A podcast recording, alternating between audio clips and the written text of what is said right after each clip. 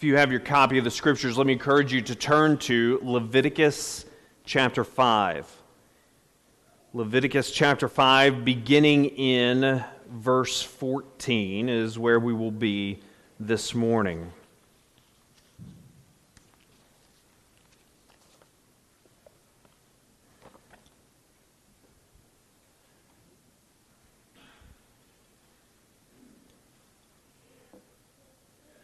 Well, Friday was an opportunity to spend, spend, spend. And even before Friday, right? I mean, since the beginning of October, you've been getting emails about Black Friday deals, Black Friday deals that have lasted all month.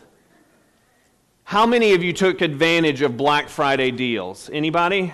Yeah, a few, a few folks. I know some of our ministry leaders took advantage of some of those deals to address some needs here at the church. The retailers know that this is the season of giving, which means it's the season of spending, right? Well, our offering that we come to today, the sacrifice that we come to today as we make our way through the book of Leviticus, has to deal with making payment or making restitution. It is a payment far more than any payment that was made on Black Friday. Let's read Leviticus 5 beginning in verse 14 and then continuing into the first part of chapter 6. The Lord spoke to Moses, saying, If anyone commits a breach of faith and sins unintentionally in any of the holy things of the Lord, he shall bring to the Lord as his compensation a ram without blemish out of the flock, valued in silver shekels, according to the shekel of the sanctuary, for a guilt offering. He shall also make restitution for what he has done amiss in the holy things, and shall add a fifth to it and give it to the priest. And the priest shall make atonement for him with the ram of the guilt offering, and he shall be forgiven. If anyone sins, doing any of the things that by the Lord's commandments ought not to be done, though he did not know it, then realizes his guilt, he shall bear his iniquity. He shall bring to the priest a, ram without blemish out of the flock, or its equivalent for a guilt offering, and the priest shall make atonement for him but for the mistake that he made unintentionally, and he shall be forgiven. It is guilt offering. He has indeed incurred guilt before the Lord. The Lord spoke to Moses, saying, If anyone sins and commits a breach of faith against the Lord by deceiving his neighbor in a matter of deposit or security, or through robbery, or if he has oppressed his neighbor, or has found something lost and lied about it, swearing falsely, in any of all the things that people do and sin thereby, if he has sinned and has realized his guilt and will restore what he took by robbery, or what he got by oppression, or the deposit that was committed to him, or the lost thing that he found, or anything about which he has sworn falsely, he shall restore it in full and shall add a fifth to it, and give it to him to whom it belongs on the day he realizes his guilt. And he shall bring to the priest as his compensation to the Lord a ram without blemish out of the flock, or its equivalent for a guilt offering and the priest shall make atonement for him before the Lord, and he shall be forgiven for any of the things that one may do and thereby become guilty. As I mentioned a moment ago, and if you've been with us for the past few weeks, you know this already, we've been working our way through the book of Leviticus. And this morning we come to the fifth and final description or introductory description of the various specified offerings that the Lord called for. And here we come to particularly the end of the section where the Lord is instructing the offerer, the one who would bring these offerings. Next week, we will see additional instructions for all of these offerings, specifically for the priests. But as we come to this offering, as with all of the other offerings, there is good news to be found, to be heard in these instructions related to the guilt offering. And so that's what I want us to hear. That that's my prayer that we would hear the good news of the guilt offering. And in order to do that, there are three things for us to observe. First, we need to think briefly about the name of this offering. The name.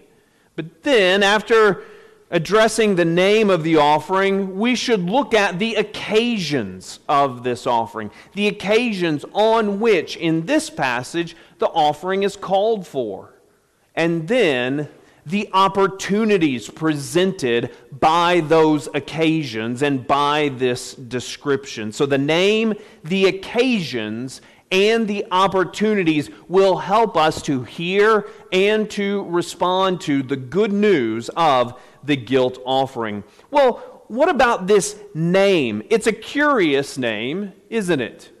The guilt offering. Because all of the offerings, except for the grain offering, were in one way or another intended to address sin and problems associated with sin. And one of the chief problems associated with all of our sin, all of our rebellion against God, is the guilt before God that our sin incurs. Romans 6:23 puts it this way: the wages, the cost of sin is death.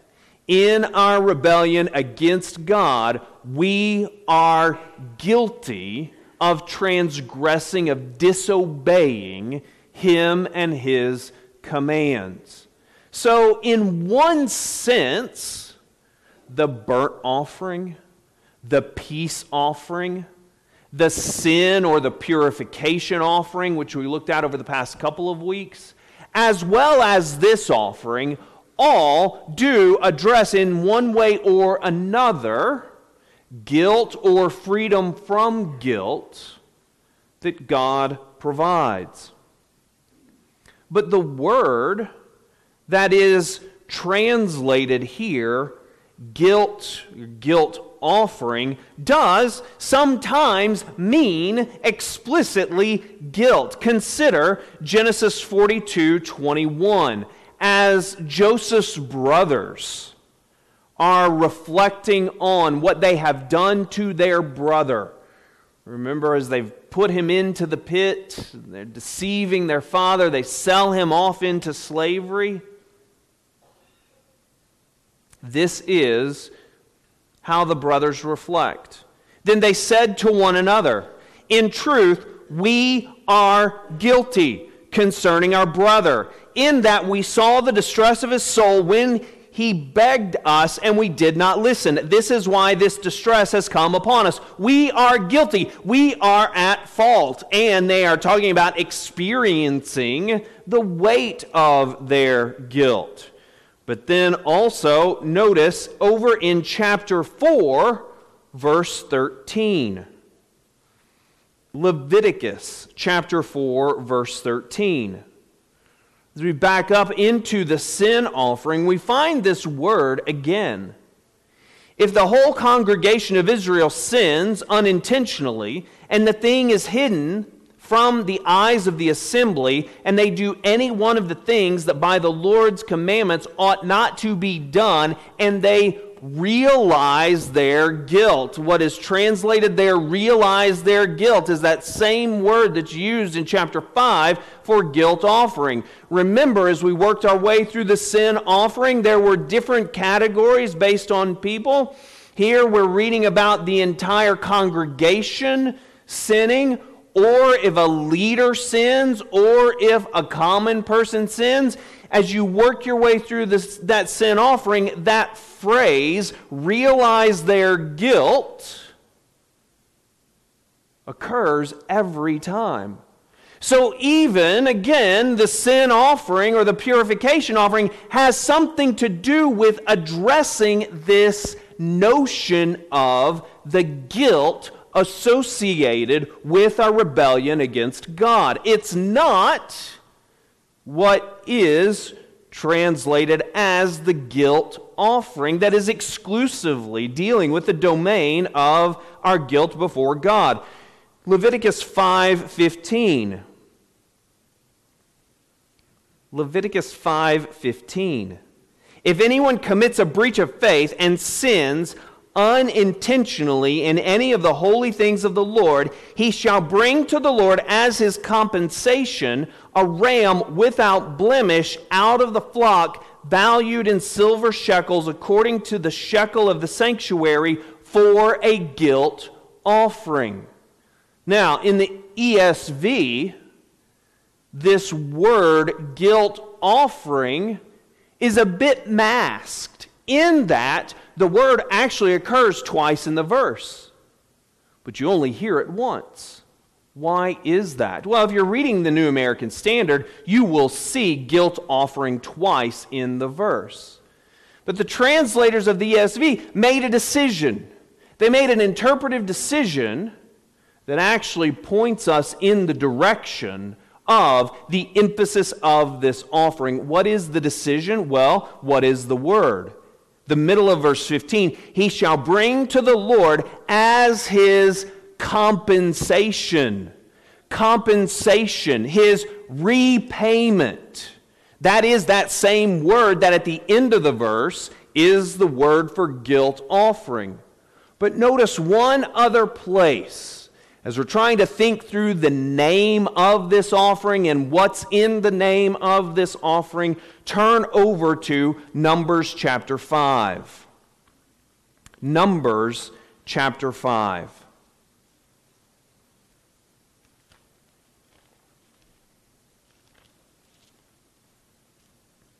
Just the next book after the book of Leviticus.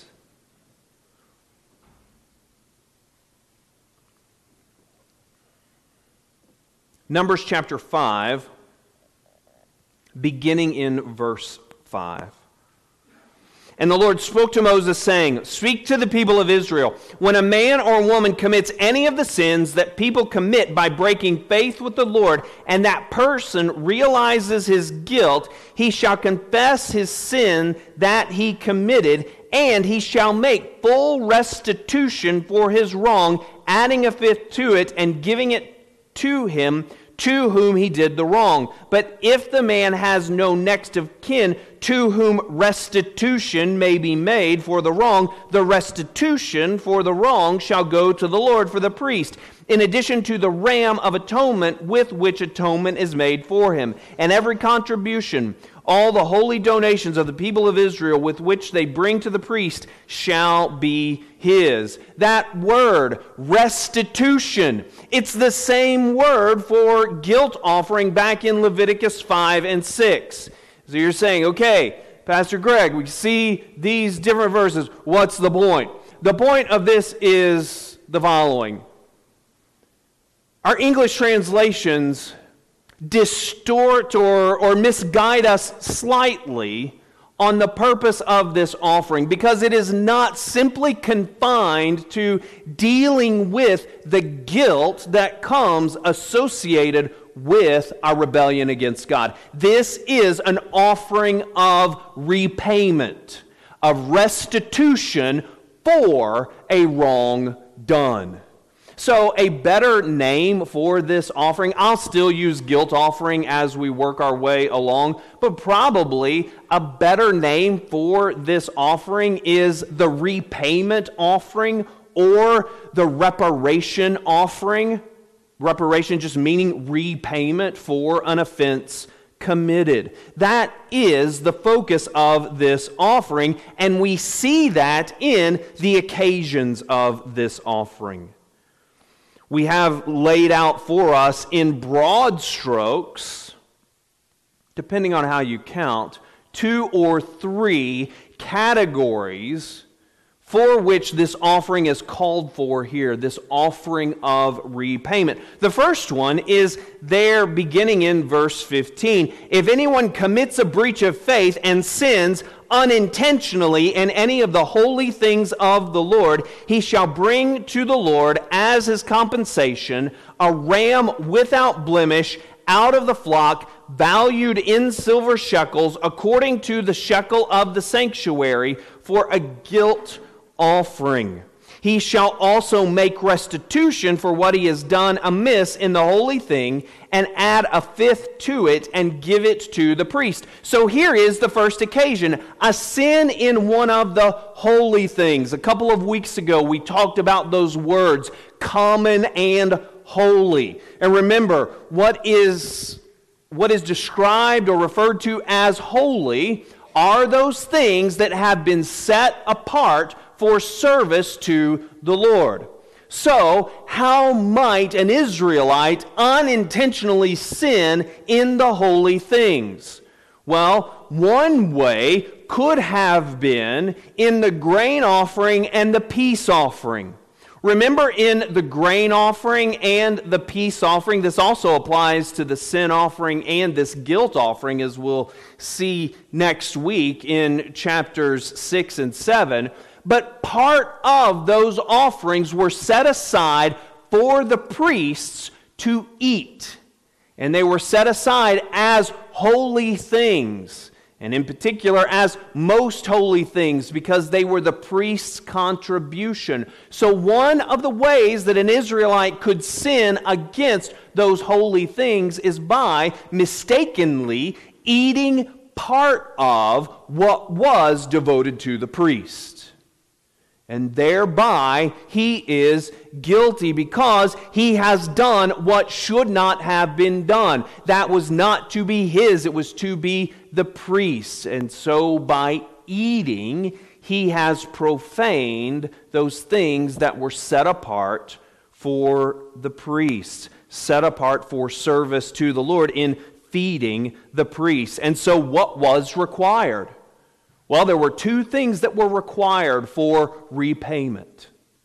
First, there is this ram that had to be brought, an older male lamb that had to be brought and sacrificed. That was the animal sacrifice. But it wasn't just the animal that had to be sacrificed, but whatever it was that was profaned had to be restored and 20% added to it. So if he ate what was set aside for the priests, he would have to restore what had been eaten and an additional one fifth to the priest. So there was the animal and there was the repayment plus 20% more of whatever had been profane. This was one instance where this repayment or guilt offering was required. But also in verses 17 and following, we read of another occasion.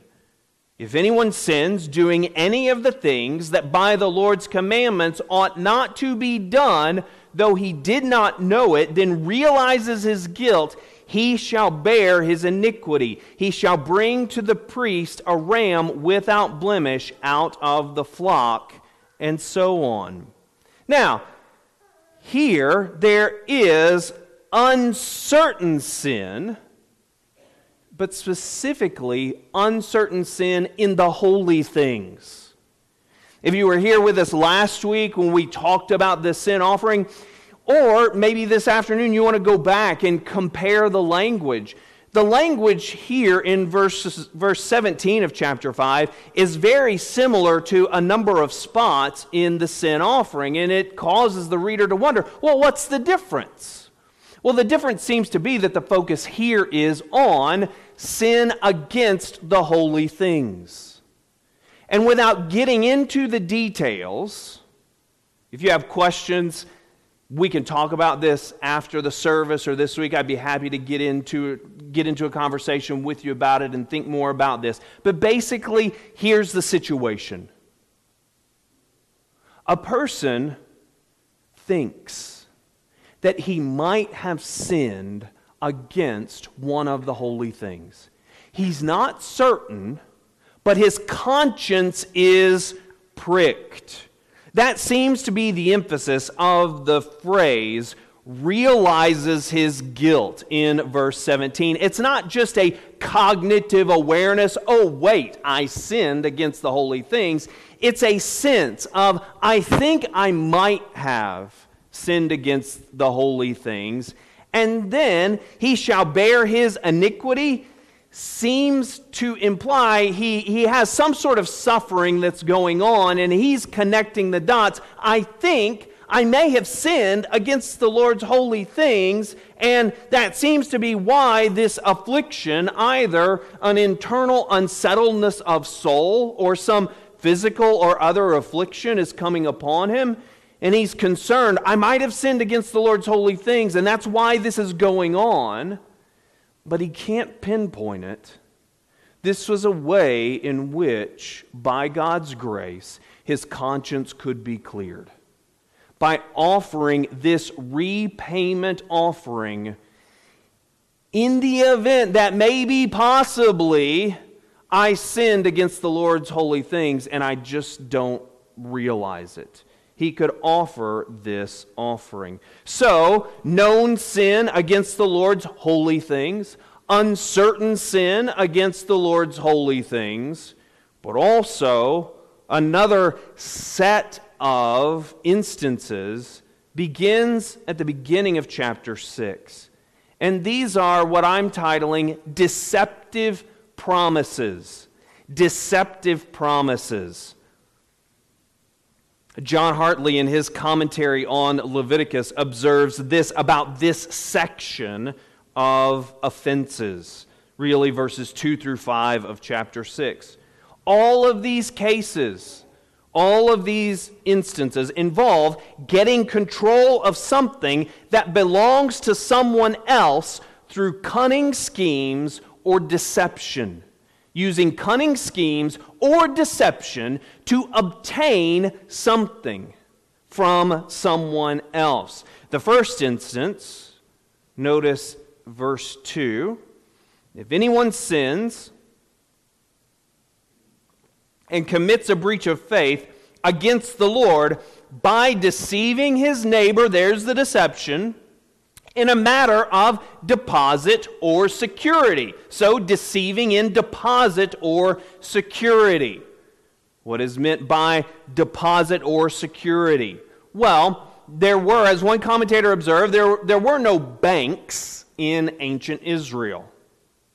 So, for safekeeping, if a person was traveling, they may give to a neighbor or to a friend some treasure to hold for them while they traveled. And when they returned from their travel, they would go to their friend or their relative and say, That deposit that I gave to you, may I have it back?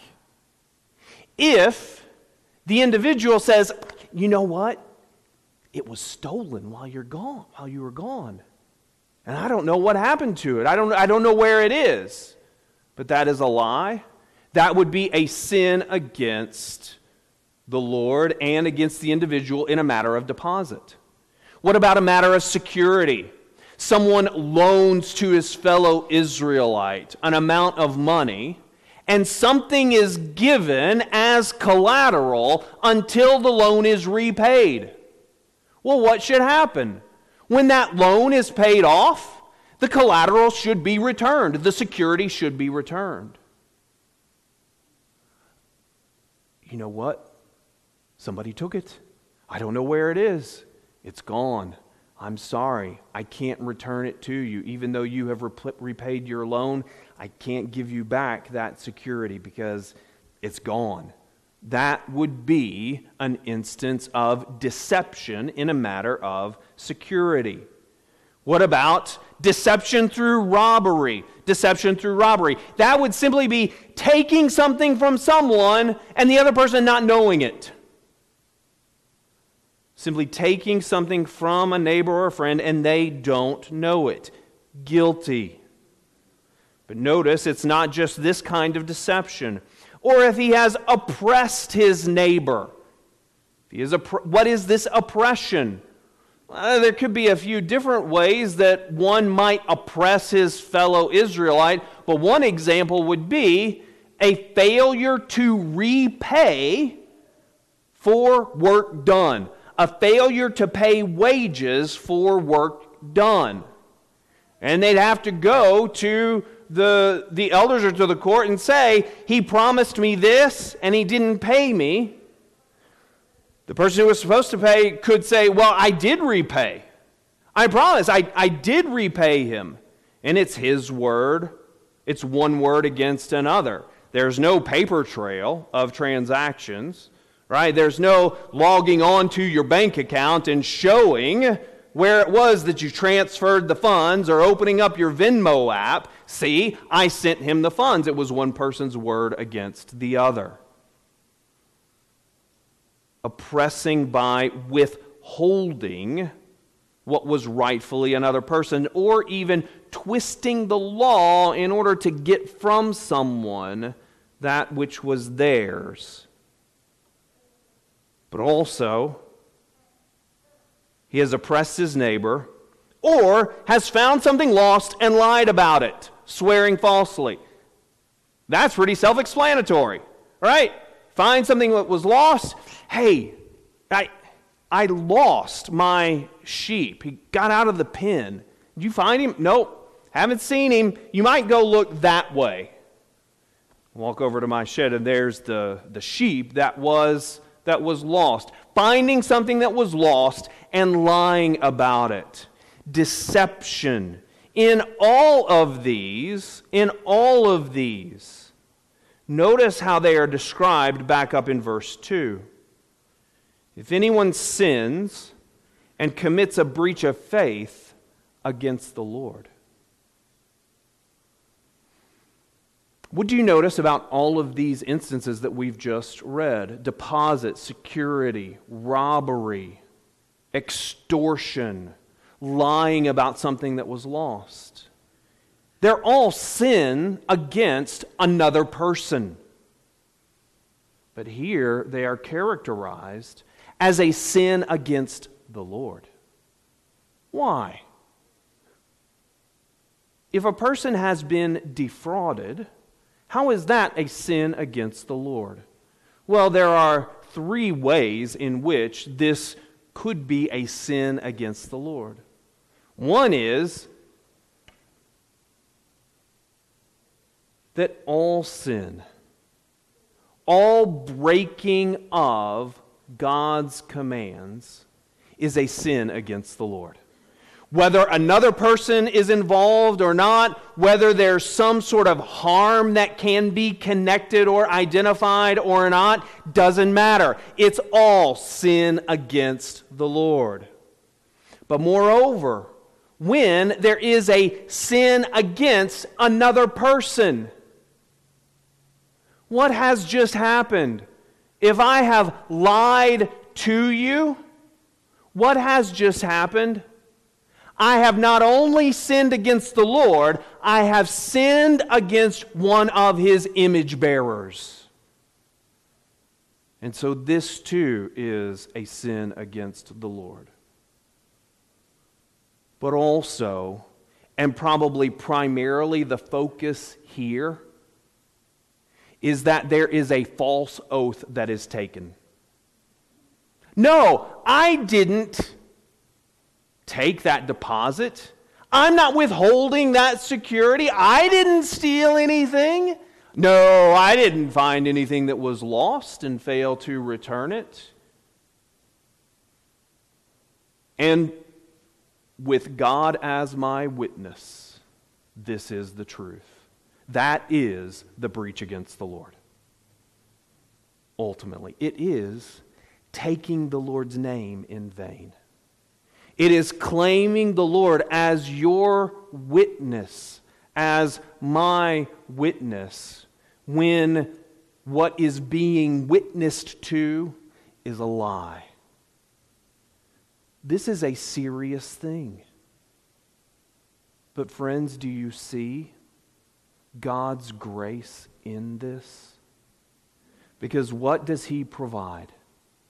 He provides even for the one who would take his name in vain so blatantly and in such a way, a way to be restored, a way for things to be made right. If he realizes, notice in verse 4, if he has sinned and has realized his guilt, so he, he's convicted about what has happened and will restore what he took. This is how restoration can be made. If he will admit his wrong and he will restore what he has taken, this is the procedure. And notice, not only is there the sacrifice and the repayment, but as we pointed out, there's also a 20% addition to what was taken that must be added. But you know what? This is a deal. Because, listen to Exodus 22 1. If a man steals an ox or a sheep and kills it or sells it, he shall repay five oxen for an ox and four sheep for a sheep. A payment of 300% or a payment of 400% on top of what was taken was required. It seems to be that the emphasis here is that if the person, back in the repayment offering, if the person will voluntarily admit to his guilt and make restoration, even though he has claimed innocence, if he will come to the point and he will admit, you know what? No one can prove this. The only way that it can be proven is if I testify to the fact this is what has happened. If he will confess, then the guilt offering, the repayment offering, plus the repayment and addition was to be made. This offering is a reminder that it's always better it is always better to confess wrongdoing. I don't know how many times as a child I had opportunities to confess my wrongdoing to my parents. They knew I had said something, I had done something, I had broken something. And in their kindness, they gave me an opportunity to admit to the wrong. Well, it was always better if, when the wrong happened, if I said that thing that I shouldn't have said, or I broke that tool of my dad's, and I went directly to them and said, Look, I'm, I'm sorry, this, this happened. That was the best way to address it. But if they approached me about it, I hadn't admitted it, and I admitted it, that was better. That was best or the, the first one was best. It was better to go ahead and admit it. It got bad. If I just dug my heels in, nope, no wrongdoing here, nothing. I, I have no idea how that got broken. I didn't have any siblings to address or to, to blame. Maybe you should ask Barney the dog. Maybe he's the one who broke that shovel. Barney was, was a schnoodle. He had no hope in breaking a shovel. It was always better to admit the wrong voluntarily. Here, the guilt offering reminds the Israelites, and it reminds us that it is always better to admit our guilt, even and especially when we are confronted with it, but even before we are confronted with it. And this offering in these occasions points us to opportunities. Opportunities for restoration. Vertical and horizontal opportunities. Uh, the vertical and horizontal opportunities are right there in the offering, aren't they? Notice in chapter 5, verse 15. If anyone commits a breach of faith and sins unintentionally in all of the holy things of the Lord, he shall bring to the Lord as his compensation Chapter 6, verse 6 And he shall bring to the priest as his compensation to the Lord a ram or the equivalent money for a, a ram. He shall make restitution with the Lord. That vertical opportunity for reconciliation. But in this offering, there is also an opportunity for horizontal reconciliation. Because not only is the Lord to be repaid for what was defrauded him in the use of his name or sin against his holy things, but there was also the opportunity to repay the priest or to repay the fellow Israelite who had been defrauded or oppressed in one way or another. There was opportunities for both vertical and horizontal reconciliation. And friends, in Jesus, in Jesus, there is opportunity for us to know both vertical and horizontal reconciliation. We need, we desperately need vertical restoration. As I mentioned eons ago at the beginning of my sermon, Romans chapter 6 the wages of sin is death. Our rebellion against the commands of God incurs a debt. And that debt will be paid by death. And there are two ways that this death payment can be made. It can be made in your own eternal death, your own eternal separation from God. And on your own, that is all that awaits in front of you the repayment of your rebellion against God. And this is me too. Apart from the Lord Jesus Christ. Because he has also died. He has died to pay the debt that our sin incurred. In Isaiah chapter 53, we read about the suffering servant. In Isaiah, 700 years before Jesus looks ahead and anticipates this. Yet it was the will of the Lord to crush him. He has put him to grief when his soul makes an offering for guilt. That is, when he pays the guilt offering. It's the same word. Jesus is our guilt offering. When that happens, when it happened, he shall see his offspring, he shall prolong his days. The will of the Lord shall prosper in his hand, in anticipation not only of his death as our guilt offering, making payment for our sin, but in anticipation of his glorious resurrection from the dead. Jesus has made the payment for our sin. The New Testament speaks about how God addresses sin in a variety of ways. I have a number of verses here. If you want them, email me this week, and I'll be happy to give them to you. But just think about the language that the New Testament uses to describe how God addresses our sin in Jesus.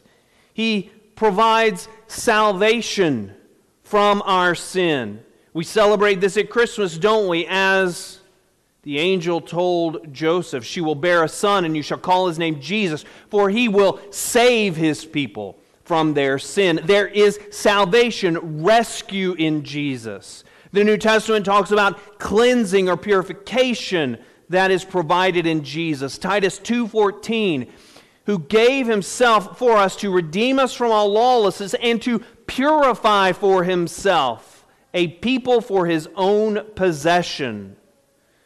There is forgiveness in Jesus. Ephesians 1. In him we have redemption through his blood, the forgiveness of our trespasses, according to the riches of his grace. Colossians 1 13 through 14. He has delivered us from the domain of darkness and transferred us to the kingdom of his beloved Son, in whom we have redemption, the forgiveness of sins. There is forgiveness in Jesus.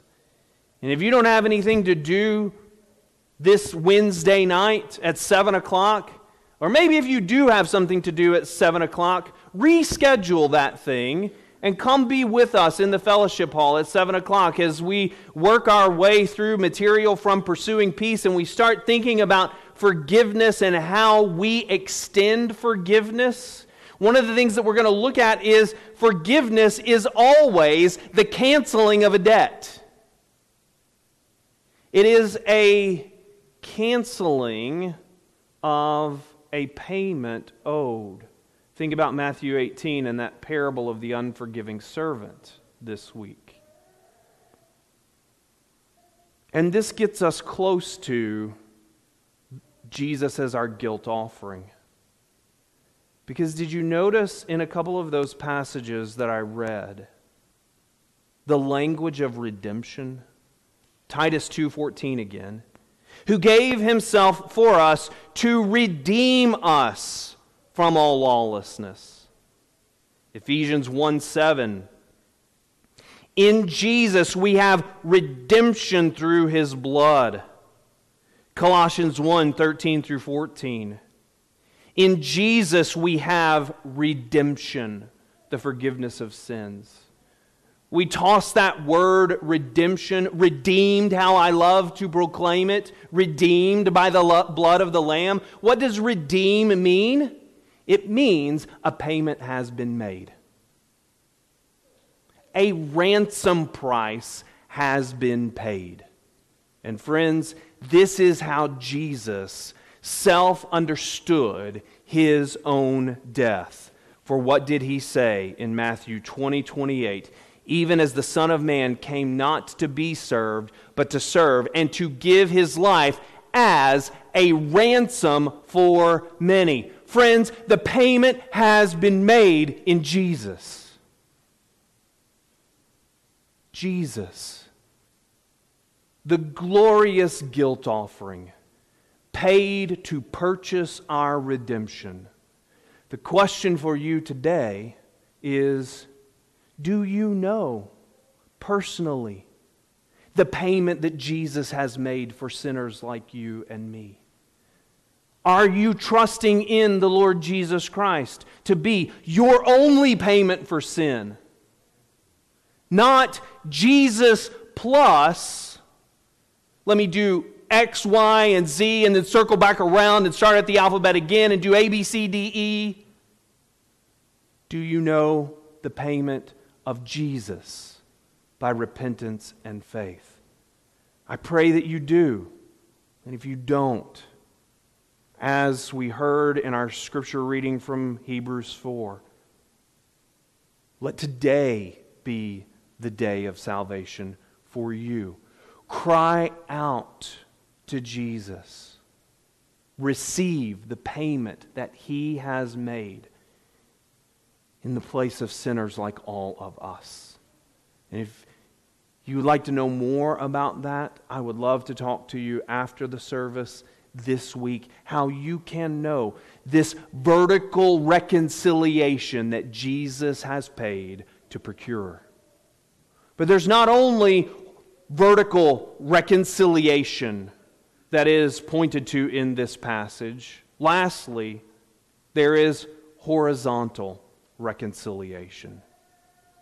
And we have to admit that this is one that we take for granted and can be easily dismissed. Here's what I mean in our words, in our actions, we sin against a brother or sister. We sin against, we don't live up to a commitment that we have made. We take something from our employer, maybe time or something else. Nobody else knows, but God knows. And we can think, well, confess it to the Lord and move on. Friends, when we sin against one another, Jesus does not tell us to confess it to the Lord and just move on. He tells, it to conf- tells us to confess it to the Lord.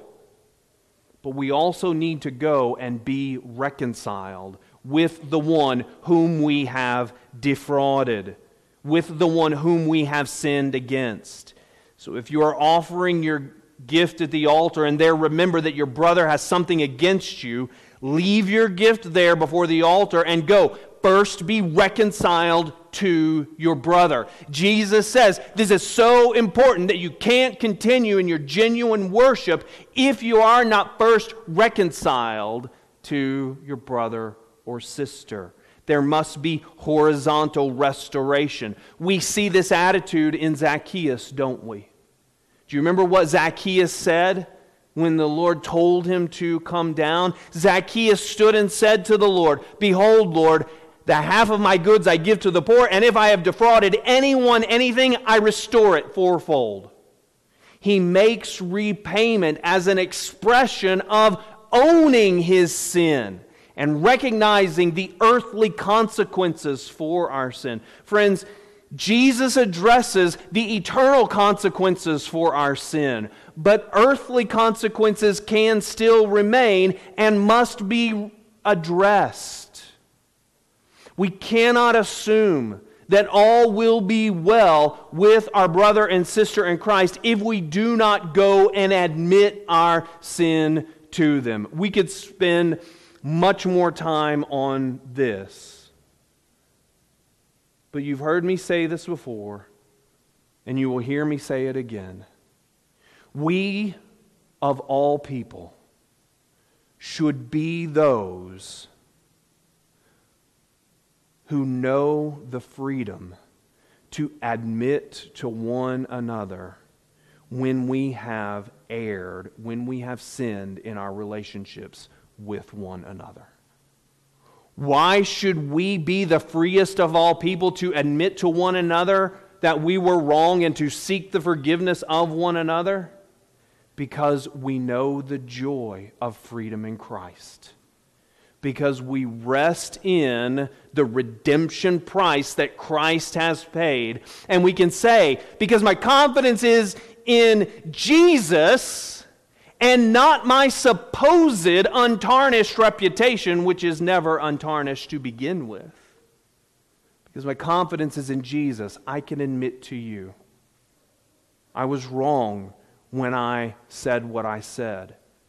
It was wrong for me to not fulfill the obligation that I told you I would fulfill. Chapter 6 of this book pursuing peace, has an excellent discussion of an apology that makes a difference. How we can own our sin before one another. I commend it to you. We have extra copies of the book if you're interested. They're not out there, but see me or contact the office and we can get them to you. The bottom line is this friends, because of Jesus, because of Jesus. We can know the joy of vertical reconciliation with God. And we, like no other community on the face of this earth, should know the joy of horizontal reconciliation. Let us keep short accounts with God. Let us keep short accounts with one another because of Jesus. Let's pray. Heavenly Father, as we come to you once more this morning,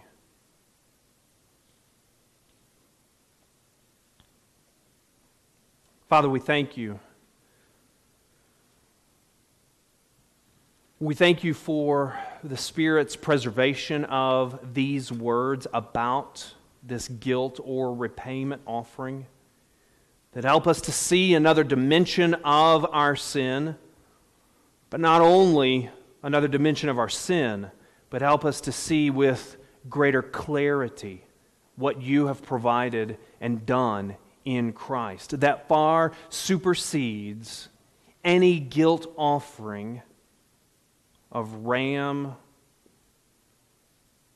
or sanctuary shekels that was offered in Old Testament Israel.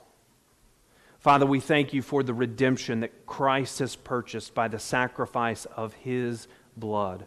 Father, we thank you that because of Christ, we can know restoration and wholeness in our relationships with one another.